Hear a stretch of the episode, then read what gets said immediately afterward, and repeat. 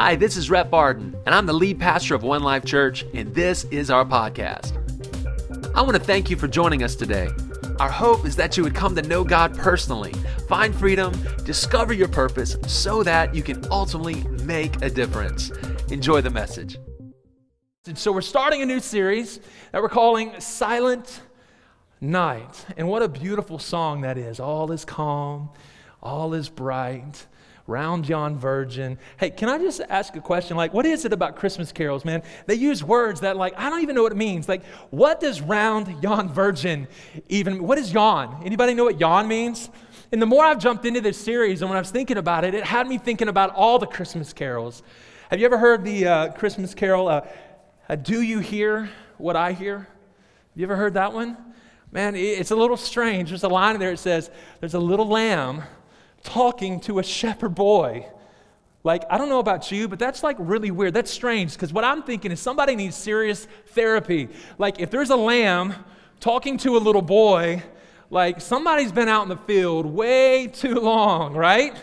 Right? And then I think it goes on to say, uh, what, what child, a child shivering in the cold let us bring him silver and gold. Let me tell you, if there's a child shivering in the cold, the last, that thing, the last thing that brother needs, honestly, is silver and gold. What he needs is a blanket, right? Bring the brother a blanket.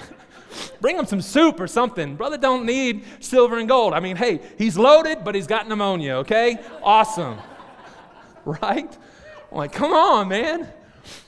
But around this idea of silent night, you know, a lot of us have have this preconceived idea, and Hollywood has done a good job at this. And, you know, it's a beautiful night. There's Mary, right? We all understand Mary, right? And then there's, there's this guy named Joseph, and Mary's pregnant, and they, they, there's no room for them to have a baby, so they end up in old McDonald's barnyard, right, with all the animals, and, and have this baby and put them in the manger, sweet manger, and it's, it's this beautiful scene. All is calm, all is bright. But the reality is, you guys, the fact is, that it really wasn't so calm and it really wasn't so bright. Yes, it was holy, but if you peel back the layers, the reality is there was a lot of turmoil that was going on in this scene.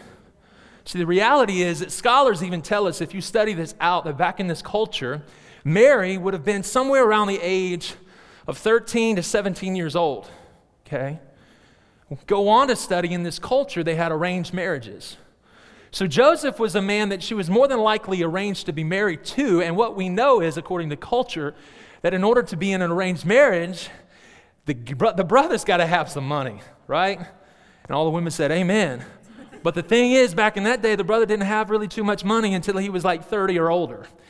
So 13 to 17 year old teenage girl pregnant, arranged marriage to a man that Mary probably knew somewhat, a little bit, but really didn't possibly even love, but it was arranged. So you can imagine the turmoil that was in the tension of that scene, right? And here it is on Mary telling all her friends, Hey, I promise, Joseph didn't do what you think he did to get me to this position. No, the Holy Spirit brought this baby into my life. And you're going, If you're a friend of Mary and you're being honest, you're going, Hey, Mary, you crazy. Like, what are you talking about? The Holy, the Holy Spirit made you pregnant with a baby? I mean, would you have believed her? Like, if a friend of yours came to you and said, Hey, you know, old Joe over there, I know we're not married yet, but like, I've got this baby. He didn't do it, but like, the Holy Spirit did. You'd be like, Girl, you crazy. You need some therapy too. You honestly would. I'm not trying to make light of it, but I am trying to bring a new, fresh perspective to the fact that there was some turmoil going on in this scene. You know, one of the other things that kind of add to this list is the fact that if you had a baby out of wedlock before you even married, the culture would totally ostracize you from your family. Totally ostracize you. So just imagine the complete rejection that she's even feeling of being ostracized possibly from her family and friends because of what's happening, right? And on top of this, she's like on a donkey, nine months pregnant on a donkey. Come on, ladies, where you at? Like, you're like, no way. I mean, just think of the pain and the agony that was there. And they were going to pay taxes. Oh, yeah. See what, see what I'm saying? They were going to pay tax. All this stuff is happening. See, we, if you pull back the layers and you kind of study this scene a little bit, you recognize that it really wasn't all that of a silent night.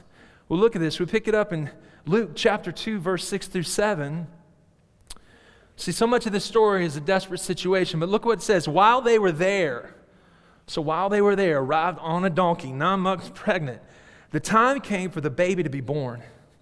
She gave birth to her firstborn, a son. She wrapped him in clothes. Some of them say swaddling clothes. Oh, isn't that sweet, right? Placed him in a manger. I mean, what a beautiful scene, right? Hey, you know what a manger is? You know what that is? That's a feeding trough. That's a feeding trough. Like minutes before they showed up, pigs, goats, cows, horses, you name it, were eating out of that trough. There's not a single lady in this room that would want to take their newborn baby just minutes after having birth, putting your baby into a nasty feeding trough. Right? No. Why? So, why was she there? It's because the verse says there was no room for them in the inn. See, what I'm trying to describe to you, although we sing it a silent night, holy night, all is calm, all is right, we sing it that way. The, the fact is, in this season, there was turmoil. And Jesus was born into turmoil. So here's the question, right?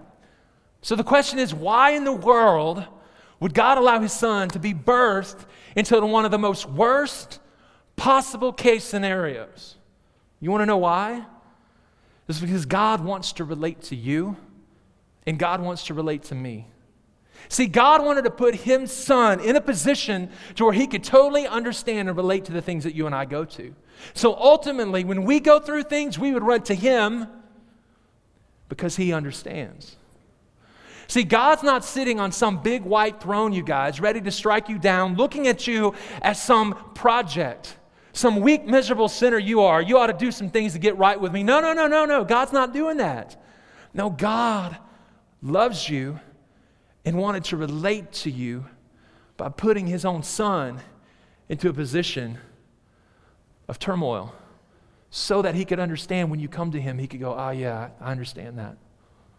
I get it. That's the God we serve. So, for all of us who have tax issues, for all of us who have financial issues, for all of us who have emotional, physical pain, maybe you even feel ostracized from your family. Maybe you're in this situation where you feel shamed, humiliated, or even embarrassed to be with someone that, you un- that maybe you feel uncomfortable with. See, whatever's going on in your life, whatever that situation is, whatever it is, God, God understands. He absolutely understands. So we decided to take this scenario and to think about this whole silent night thing and ask ourselves the question, and here's the question How do we find peace on earth amidst the chaos? How do we find peace on earth despite our circumstances, right? That's the question because, see, we've studied this idea of peace on earth because the reality is around this time and season, we put that phrase, peace on earth, on the beautiful Christmas card, send it to the families, goes up on the fridge right? This peace on earth, right? I'm, I've never been a big fan of that song, but it's a beautiful song, right? Sounds nice. But did you know that the phrase peace on earth, check this out, the phrase peace on earth only shows up one time in every single translation of the Bible. Shows up once. Just one time. And look at this phrase right here. It's in your notes. Here it is Luke chapter 12, verse 51. This is Jesus speaking. Check this out. Jesus saying, Do you think I came to bring peace on earth? No. You're like, wait a minute, hold up. Merry Christmas, everybody. God bless you. Have a great day. We'll see you next Sunday. Aren't you glad you came to church? Right? Jesus saying, Look, you thought I came to bring peace on earth? And the answer is no. No, I didn't. Put that on your Christmas card and send it. Nobody wants to do that, right? No. See, here's the truth, you guys. The truth is, you ready for this? The concept of peace on earth, it's not a reality. The concept of peace on earth isn't a reality. Now, stay with me because I know what some of you are thinking. And I'm going to tell you why in just a moment. So hang tight with me. Don't leave just yet, okay? Hang tight. I'll tell you why that is in a second. Research even shows us, you guys, that the past 3,500 years, are you ready for this? In the past 3,500 years of studies, there has only been 268 years of what we would consider peace. And what we would consider peace is that those 268 years had no wars, had no famines. Like there was peace, no wars, right? But even today, as I stand here today, we have brave men and women, thank God for them, who are fighting on our behalf for our freedom and our country and our nation and other nations around the world who are in war. Can we put our hands together this morning for those and honor those? I know they're not here right now, but yeah, we honor you. If you're ever listening to this podcast, we honor you. We honor you. See, the promise of Scripture is look at what Jesus said. Here's the truth. This is what Christ said. Luke chapter 16, 33. I've told you these things so that in me you may have peace. Because in this world, in the world on earth, here it is, you will have trouble. See, that's the promise right there. Why don't we also write that verse on our Christmas cards, right? Nobody wants to do that. Nobody wants to do it. Why? Because we don't like that verse. We don't like that truth. Thank God, God, Jesus goes on to say, like, you know, I've overcome the world. Take heart, be encouraged. I've overcome the world. But the fact is, in this world, on this earth, the promise, we don't like it, is trouble. So you don't have to go very far and meet too many people to realize, right? Or even for us to even have opportunities to lose peace, right? Like if you've lived long enough and you're breathing, if you're over the age of three years old, you've had opportunities to lose your peace. And if you looked at your own life and we kind of did some self inventory, we would even say, if we're honest, there's a lot of places in our life that we don't have peace, right? You see, this entire series, starting today and for the next two weeks, we're going to look at this concept of peace. And we're going to figure out from God's word, I'm going to teach and I'm going to show you that from God's word, how we find peace. Because we know God wants to give us peace, but how do we find peace? You see, but I believe before we can find peace, we actually have to talk about and be aware of some things that can actually steal our peace. And as I thought about it, there were really four things that came to mind. And in your worship guide, there's some message notes, and I would encourage you to take those out because we're a message taking church and we believe in taking notes. It helps you remember, but it also helps you to apply this teaching on Sunday morning. I mean, Sunday morning. Ha! Yeah, of course it does. But also on Monday, Tuesday, Wednesday, Thursday, okay? So here's four things that I believe if we let them, these four things will have the opportunity to steal our peace. Here, write this down in your first blank, and we all have them, okay? None of us are void of this. Number one is unavoidable circumstances. Like unavoidable circumstances. The word that stands out to me here, you guys, is the word unavoidable. These are the things you didn't create, right? But these are the things that like just happen in response to life. Some of these are lighter things, like maybe you went through a drive through, you ordered food, you took it home, didn't check the bag, but got home, and all of a sudden your order's wrong. Like you can lose a little bit of peace. That's a light-hearted thing, okay? It's okay to laugh. I've been there, done. I ordered a cheeseburger, like with fry, and they gave me chicken. Like, okay. If you listen to our Life, Money, Hope series, that would what, what we would consider a rich person problem, right? So we're blessed in this country. Another thing, another light-hearted kind of scenario would be that the fact that maybe you just put brand new tires on your vehicle.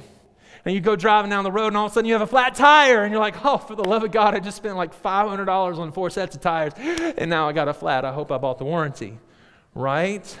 Or maybe it's one of those things that where, you know, it's unavoidable, but I'm working out, I'm getting healthy, I'm at the gym, and I'm still getting sick. Like, that's unavoidable, right? Because we're human. But you can go to just another deeper level of unavoidable circumstances. And I'm just going to share a little bit of my pain that I've experienced in my life. And maybe it's the death of a loved one that's unavoidable.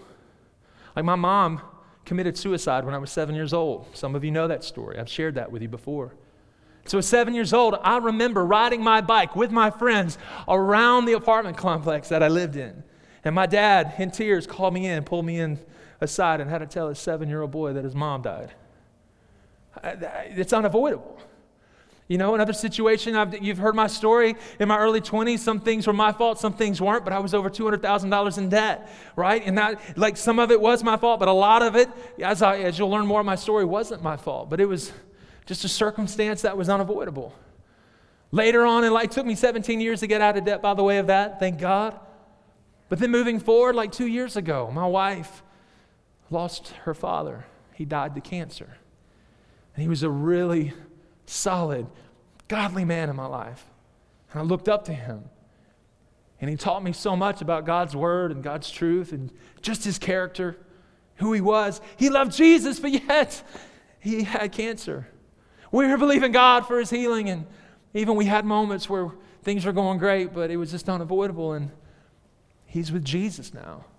See, we all have these moments, and maybe you can't relate to that, but I believe that honestly, if you're here, you can understand what I'm saying. Like, we have these moments, you guys, that can honestly, that are unavoidable circumstances that just rip the peace right out from us. And we've got to recognize what they are. And some of them are circumstances, right? Look at what Jeremiah says. Chapter 4, verse 20. This is how Jeremiah says He said, Man, disaster follows disaster. It's like the whole land lies in ruin. And in an instant, my tents, it's like my house, all my stuff are destroyed. My shelter in a moment, like in a moment, it's all gone. And I'm telling you, please don't miss this series. If you or anyone you know or your family, your friends are kind of maybe going through some things that you would kind of consider a disaster in your life, maybe in your finances, your marriage, your emotions, your relationships, your family, my encouragement is come, be a part of this service because you're going to experience hope. Like if there's a moment where you're feeling like this, all of a sudden, all my peace is gone. It's gone. Like whatever it is, you've lost it. Please stay with us and come because there's a promise on the other end of this, and we'll get there, and I promise you, it can change your life. Here's another thing that will rip the peace right out of you. We talked about circumstances. Number two, it's unbearable people, right? Anyone have any unbearable people in your life? Anybody sitting next to somebody that's on? No, don't raise your hand. don't raise your hand. I'm for you, brother. I'm for you, sister. Don't do that. Just kidding. These are people who are just flat out mean. I had an opportunity to be around a unbearable person at Costco the other day. Okay? Listen, I have a love hate relationship with Costco. Like, I love it, then I hate it. I've never been in my entire life to a busier Costco than the ones in the Treasure Valley. Like any other part of the country, at least from where I come from, they're like empty. Like you, it's like it used to be my wife and I's date. Like Mondays were like my day off, and like that was our date day. We'd go get that free, not free hot dog, but you know, like a dollar fifty. I'm like, come on, man, that's what I'm talking about. I'm a baller on a budget, and I'm loving that dollar fifty-two bucks. I might be white, but I got some soul in me, okay? I grew up on the other side of the tracks in Alabama, okay? I did. And so here's this thing I'm at Costco. I'm actually trying to leave Costco. I'm in the parking spot, and I'm actually backed into the parking spot to where, like, if I pull out, I'm pulling forward, right? And there's two cars beside me, and there's two huge SUVs, and I can't see out in front of me. So what I do is I just simply nudge out just a little bit, just to like, hey, you know, if there's people walking by or a car coming, they'll see me, right? Well, all of a sudden, this brother, I don't know what was his deal, but all of a sudden he pulls out in front of me and he's honking his horn. He's yelling at me like, bro, can't you see that I'm coming through? Why can't you? Just? He's going, ran, ran, ran, ran, ran. I'm going to tell you right now, in that moment, I forgot that I was a pastor. Can I just say something like, hey, if you're with us for any time, you're going to realize I'm real. I'm going to pull back the mask and I'm going to show you.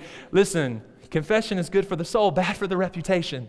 Okay? So I'm getting some therapy this morning as I share this with you. But I was like, what you talking about, brother? I was pulling out. And then all of a sudden it was like, I just need to chill. Because everybody goes to One Life Church, even if they don't go to One Life Church. So if you're listening today or you're here today, sir, I am sorry. Please forgive me. I will wash your car. I will buy your food. I'm sorry. But for whatever reason, it was just a moment. Here I am singing Christmas carols one moment, and all of a sudden, I'm just like, where? My peace is gone, right? Look what the Bible says right here Psalm 103. With words of hatred, they surround me, they attack me without cause. Without cause. Unbearable people. See, the third one is I want I just want to be totally transparent with you today. Here's the third one that can steal peace from you. So sometimes we can have unexplainable problems. We can have unexplainable problems. We can have moments in our life that honestly we just can't explain. Explain. And, and the problem is we lose our peace when we experience those. You know, it's those, it's those things in life where you're like, I want answers. God, why in the world did my parents divorce, divorce when I was three years old? Why did that happen, God? Why at seven years old did my mom commit suicide and die? Why? Why at 22 years old was I over $200,000 in debt? Mostly not my fault. Why? Why did I have to go through that? Why did my father in law have to die of cancer? Why, God? Why? Can I just be real? You know, you ask those questions. I ask those questions. Why? because we're human. We're human. But let me, let, me, let me tell you this. In those moments, though, just being honest, I don't stay there long. I don't stay there long. And you know why? Because I'm comforted with the fact that I serve a God whose ways are higher than my ways. And his thoughts are much higher and beyond my thoughts. And I know that one day I'll stand before him face to face and I'll have a moment where to be like, oh, I get it now. You know, the greatest sound, the first sound you're going to hear in heaven isn't going to be the hallelujah chorus or angels singing. You know, the first, the first sound you're truly going to hear in heaven is, ah, okay, I get it. It's like this, aha, wow, okay, I didn't understand all that, but okay. You know, I'm just being real, just trying to be transparent with you today. Even God Himself, Jesus Christ on the cross, Matthew 27 46, had moments and he, his humanity came out. Look at what Jesus, he said, My God, my God, why have you forsaken me? See, Jesus can relate. He can relate to everything you're going through because he even experienced his Father having to turn aside so that he could pay the ultimate price for our sin. See, so Jesus even was like, hey, I know I need to, I don't know, you know, I'm in this human, I'm God, but I'm also in this human man in this form, and, and I'm experiencing all this pain, shame, guilt, taking it on, and I'm even saying, why? So if Jesus even said it, it's okay for us to say it. God understands your pain. So all the three, these three things combined always lead us to this fourth one. You ready? The last one, and I would say, honestly, like, if we're all honest, like all of us would say that we're going to experience, we probably experience this on a daily basis, if not weekly basis. And here it is it's uncontrollable worry. We all experience uncontrollable worry, every single one of us. We all worry about something, right? See, the thing about worry is it doesn't really matter what you're worrying about, but here's what worry does it, it, it, it debilitates you, it paralyzes you, it puts you in a position of, I, I, what do I, what do, I do? Right? And see, I, I believe there isn't a single person in this room or on this planet that I actually say, you know, this worry thing, like being worried is actually working out for me. I'm really enjoying it, right? Nobody does that.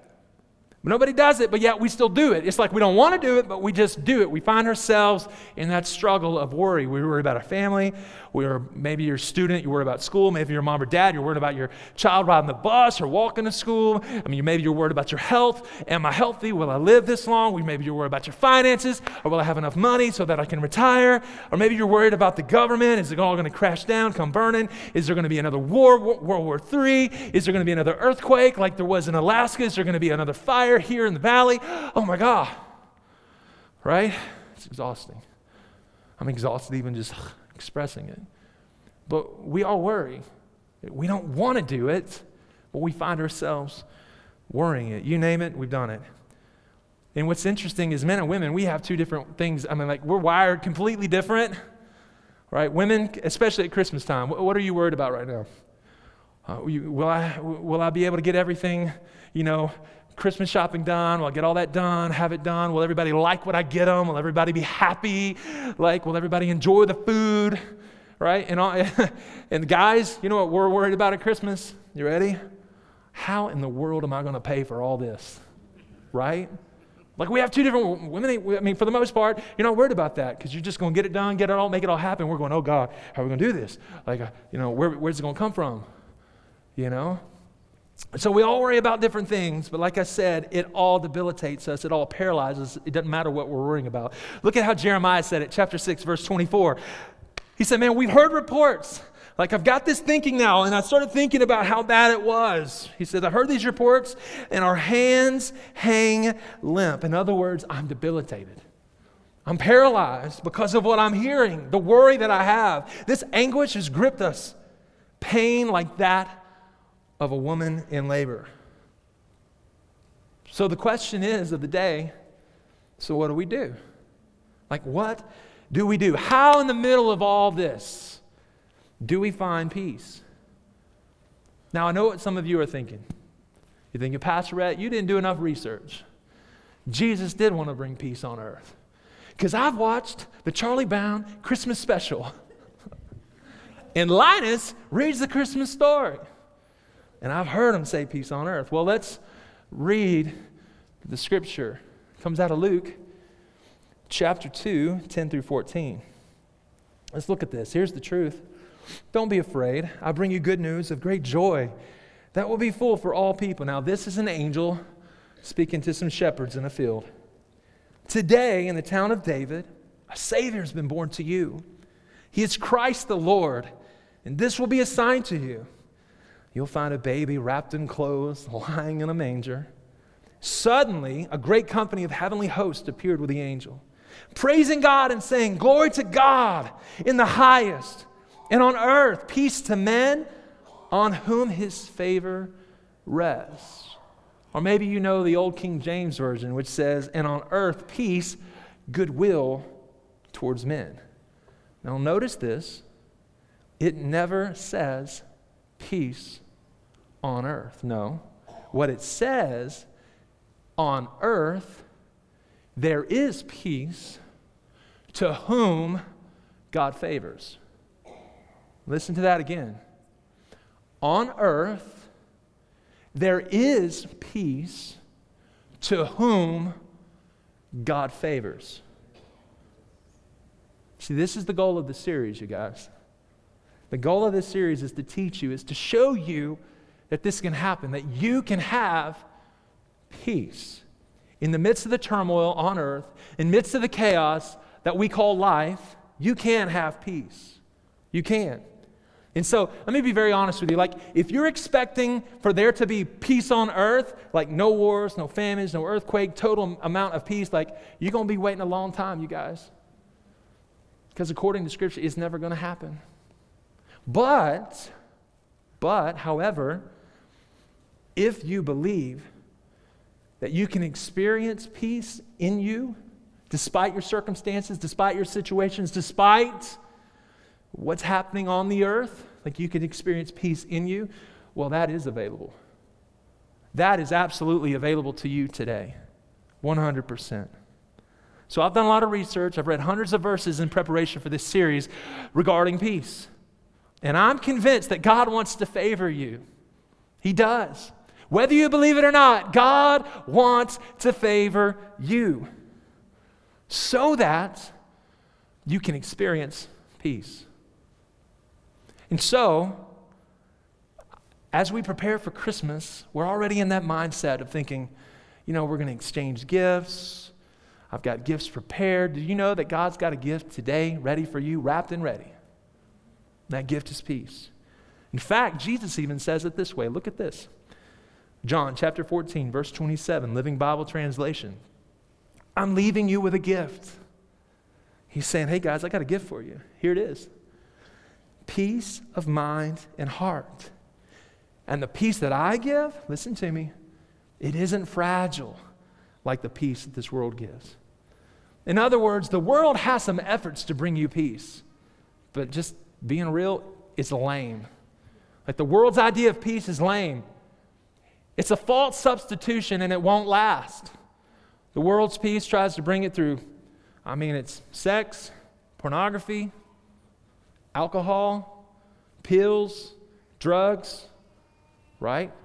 All of the things that can bring a sense of peace in a moment, but it always leaves you empty, void, full of guilt, full of shame, and empty. See, God doesn't bring a peace like the world gives. God's peace is everlasting. And God's peace is eternal. We're going to learn a little bit more about what his peace looks like. I even did a Google search. Check this out. I did a Google search. I just I was interested like what is the world's way? What does Google, right, say about peace of mind? So I googled peace of mind. There was 864 million results, right? Number 1. No, I'm kidding. We're not going to go through all those. but I kind of looked around at some. And I was thinking, wow, this is interesting. The world's view of peace of mind is Boston. Come on, the rock band Boston, they got a song, Peace of Mind. It was like the number one thing that pulled up. Never heard the song in my life, but I'm sure it's great for all you hippies out there. I'm kidding. No, I'm sure it's a great song. I've never heard it, right? Other things that pulled up are perfume, fragrance, peace of mind. Like fragrance is going to give you peace of mind, right? I saw several positive thinking videos, which, by the way, don't watch those. They're ridiculous. I'm like, none of this, it's positive thinking. You know, there's funeral homes that bring peace of mind, hospice cares. Oh, and check this out. Like this, I started laughing out loud. There's actually a warranty service, get this, for your toilet. that they say will bring you peace of mind. It'll bring you something. It'll bring you some kind of relief. I'm just saying. That's crazy. And listen, God has a gift for you far greater than these things that Google brings up in a search engine for peace of mind. He really does. There's four things I found in the Bible that are basic themes from cover to cover I want to give you today. Here's the promise. You ready? If you take steps towards them, if you'll do them this week, better yet, if you'll do them for the rest of your life. Like if you'll apply these steps, these four things, the world can get as crazy as it wants to get, but here's the reality as crazy it gets, all up in the middle of that, you are going to have peace. If you'll apply these things. So here's the first one. If you want God's favor that we talked about, that brings peace, the first thing you need to do is write this down, number one, in your first blank. You just need to receive God's pardon. You need to receive God's pardon. And look, anyone who has ever sinned, and by the way, that's all of us, right? I can put both hands up, both feet up. I've, I've sinned. We've all fallen short of what the Bible says of the glory of God. And what does sin do? When we sin, what, what's the result? It brings guilt, it brings shame. And there are some of us in here who are carrying some guilt, some shame from unrepentant sin. Now, you love Jesus, you're going to heaven, you believe in God, but there's just some things in your life that you have not relinquished over. It's what I call habitual sin. And this habitual sin that's in your life, it's tearing you up on the inside. It's, it's like, oh man, I feel ugh, like nobody knows. Nobody knows, but I know, and I just, I'm trying to wear the mask, and I feel like, you know, not good. And you feel guilt. Uh, you know, psychologists, listen to this. Psychologists will even tell you that, you know, the greatest source of stress, you know what the greatest source of stress is? Is guilt. Non Christian psychologists will tell you the greatest source of your stress, the lacking peace, is guilt. And so, because we have these things in our life that we've not received God's pardon in, we're carrying this guilt and shame. No wonder we're stressed out. No wonder we don't have any peace in our life. But God wants to change that. You know, I love the word pardon. You know, the word pardon is kind of a fancy word. Governors do it, sometimes presidents do it. It's not always merited. A lot of times it's really undeserved. But because of a stroke of a pen on a piece of paper and the power of the position of the president of the United States, he can pardon and set somebody physically free. Physically free. And say spiritually.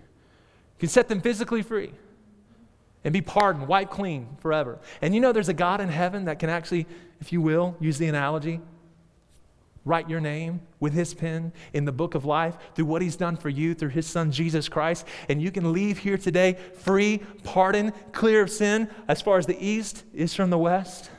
Freedom is yours today. But it all starts with receiving. The problem is, a lot of us don't, we're not good at receiving. Right? And we need to receive God's pardon. Romans Romans chapter 5, verse 1, I know you've heard this. Therefore, since we have been justified, like since we've been made clean, just as if I haven't done it, Lord, look what happens. You ready? We have peace with God through our Lord Jesus Christ. Because we've been forgiven, because we've been made right, not because of what we could ever do. Listen, you're never going to be good enough to ever justify or to ever to pardon yourself. It will not happen. You can't do enough good on this earth to ever earn your way into heaven. You simply have to receive the gift that's been given to you.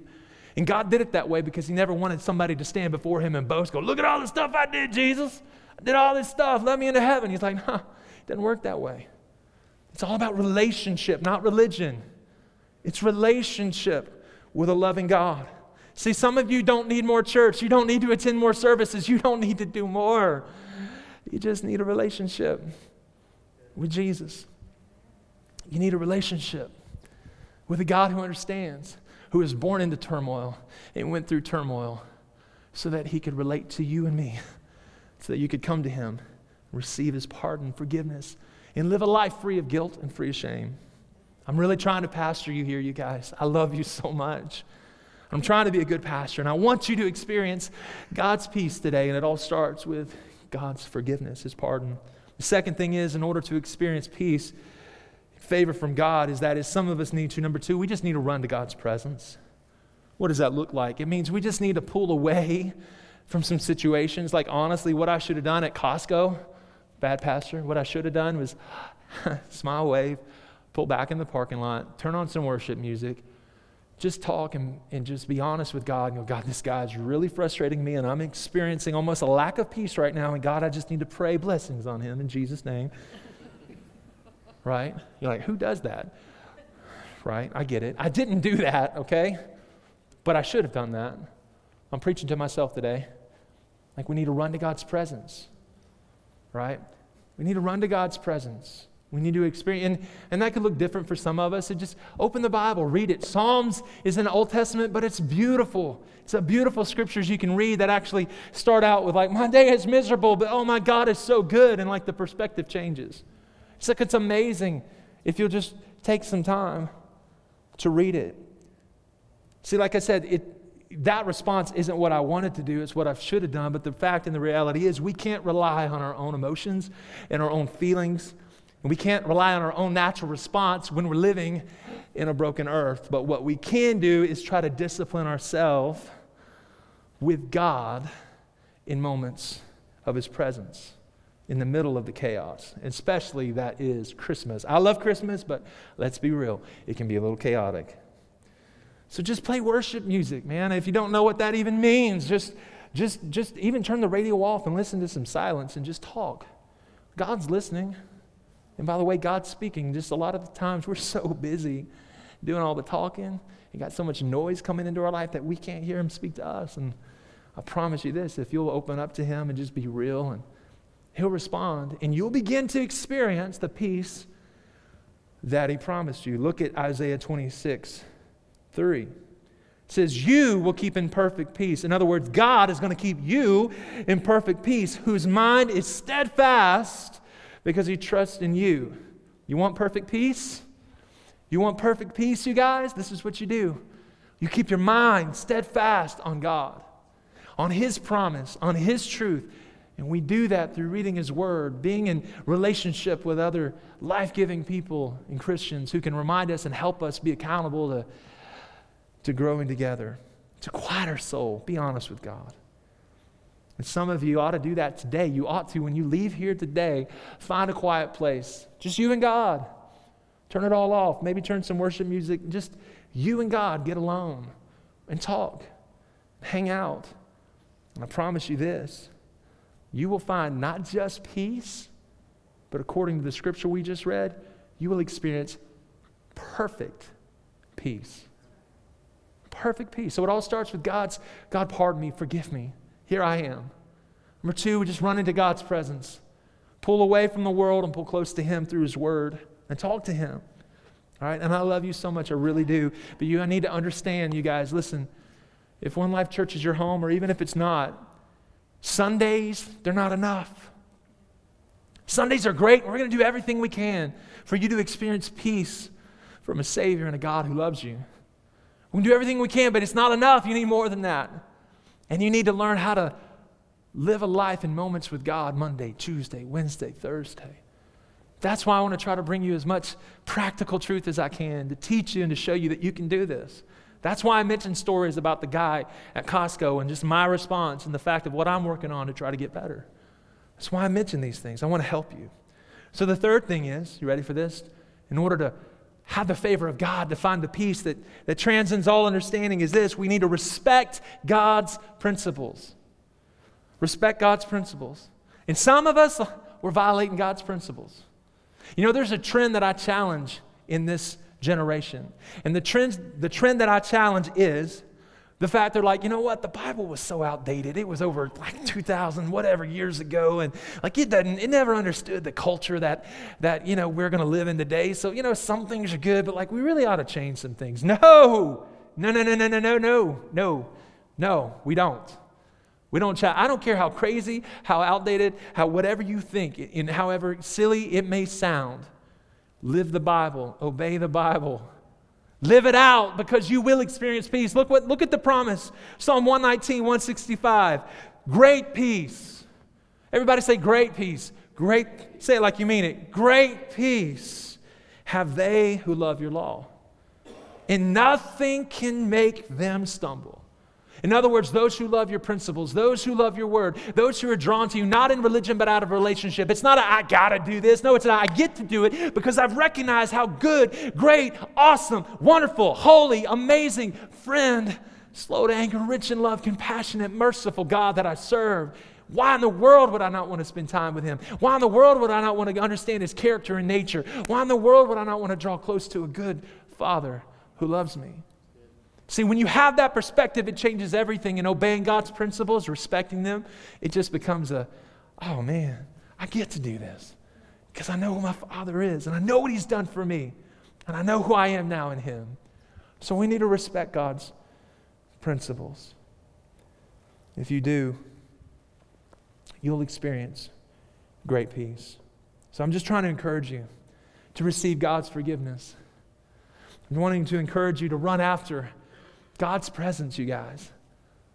My encouragement is today respect God's principles, read His Word, obey His Word, live it out. You'll begin to experience peace. And I, I would just say on that, obeying God's principles, you know, one of His principles is, you know, He says, those who are planted in the local church will flourish.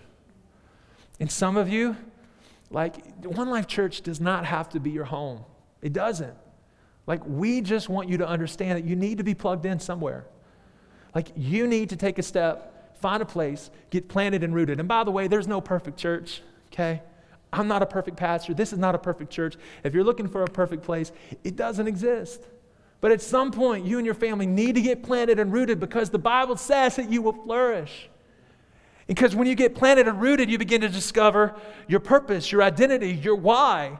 And when you know your why, then you can totally make a difference and make an eternal difference in the life of other people. And so when you lay your head on the pillow at night, you can sleep easy and go, My life stood for something greater than me. Because there's more to this life than this life.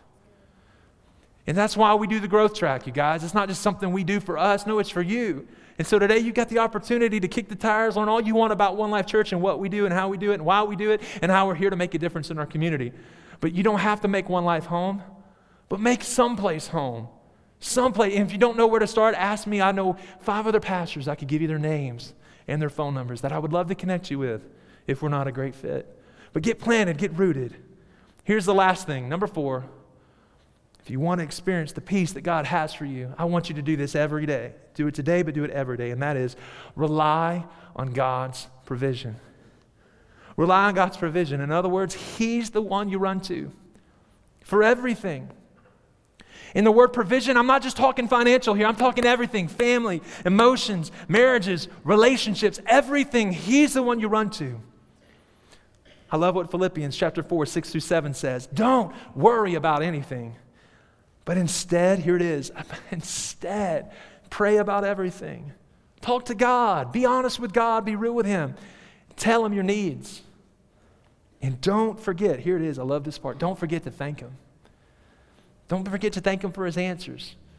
You know, one of the greatest things I could ever tell people is when you're praying, just go ahead and ask God, but go ahead and thank God for what you're asking Him for. Well, it hadn't happened yet. Well, that's faith. You know, God smiles down on his sons and daughters when they're praying, they're talking to him, they're asking for things, and maybe he hadn't answered it yet, but he's going, Look at them. They're already thanking for me for something they haven't even seen yet. There's something powerful that happens with a heart of gratitude. And does it promise if you do these things, does it promise a perfect life? No. Does it promise on earth peace?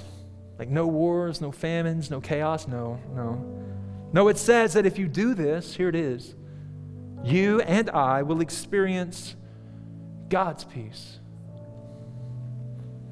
which is far more wonderful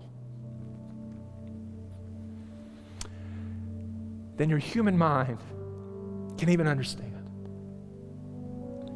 See, Jesus didn't come to bring us peace on earth. No, Jesus came to put peace in you. He came to put peace in you guys.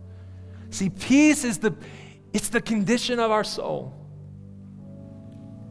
It's not based on the condition of our circumstances. Peace is based on the condition of our soul. And peace comes from the favor of God that rests on those who love his son, Jesus. To experience peace, it starts with coming into a relationship, not religion, not joining a church, not attending, not doing. No, relationship. It starts, peace starts with a relationship with God. And it begins with forgiveness.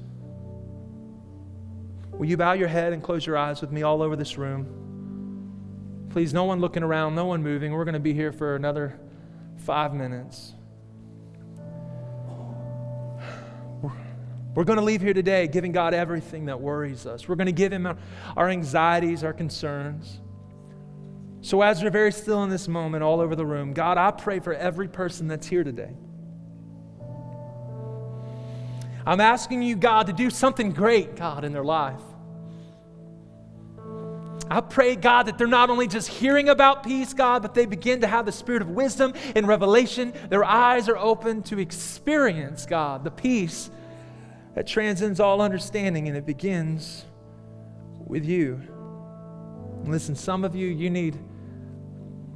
You need to experience healing, you guys, from pain that you've experienced this year.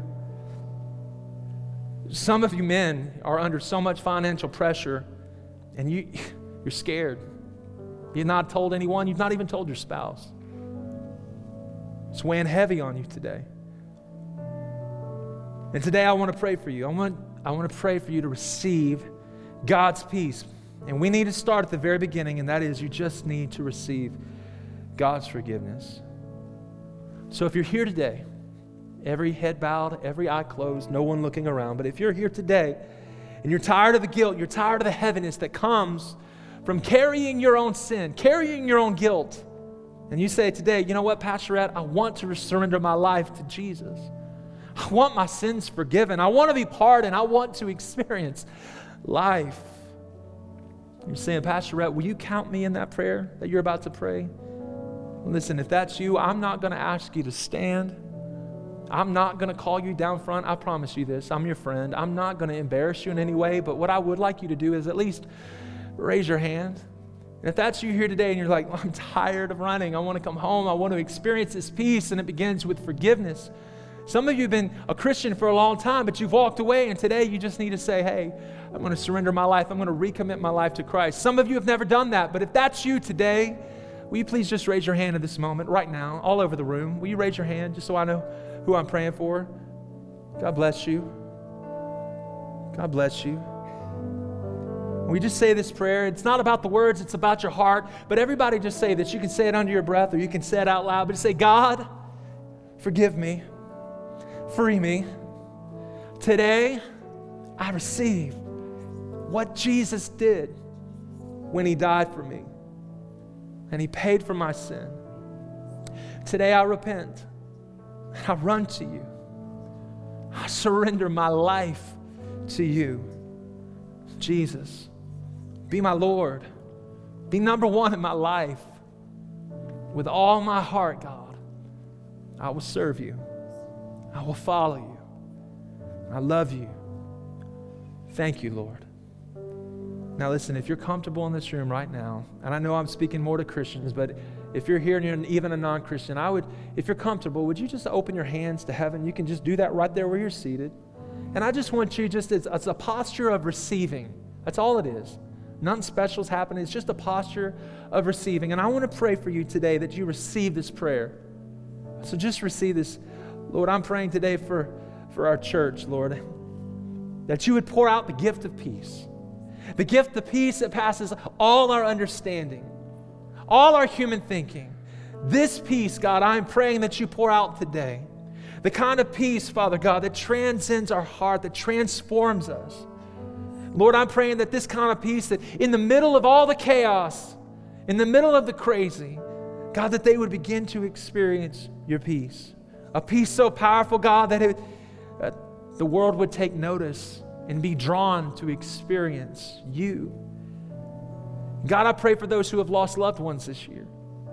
I pray for those who are experiencing financial difficulties, broken marriages, God, relationships that have been ripped apart, this feeling of this lack of peace. And today I pray that they begin to experience your peace that comes through Jesus Christ. God, let them know how much you care for them. Let them know how much you love them. And I pray this in the name of Jesus. In Jesus' name, we all said, Amen. Amen. Hey, can we put our hands together this morning for those who made a commitment to Christ? Come on. Come on. You can do a little bit better than that. That was awesome. Great job.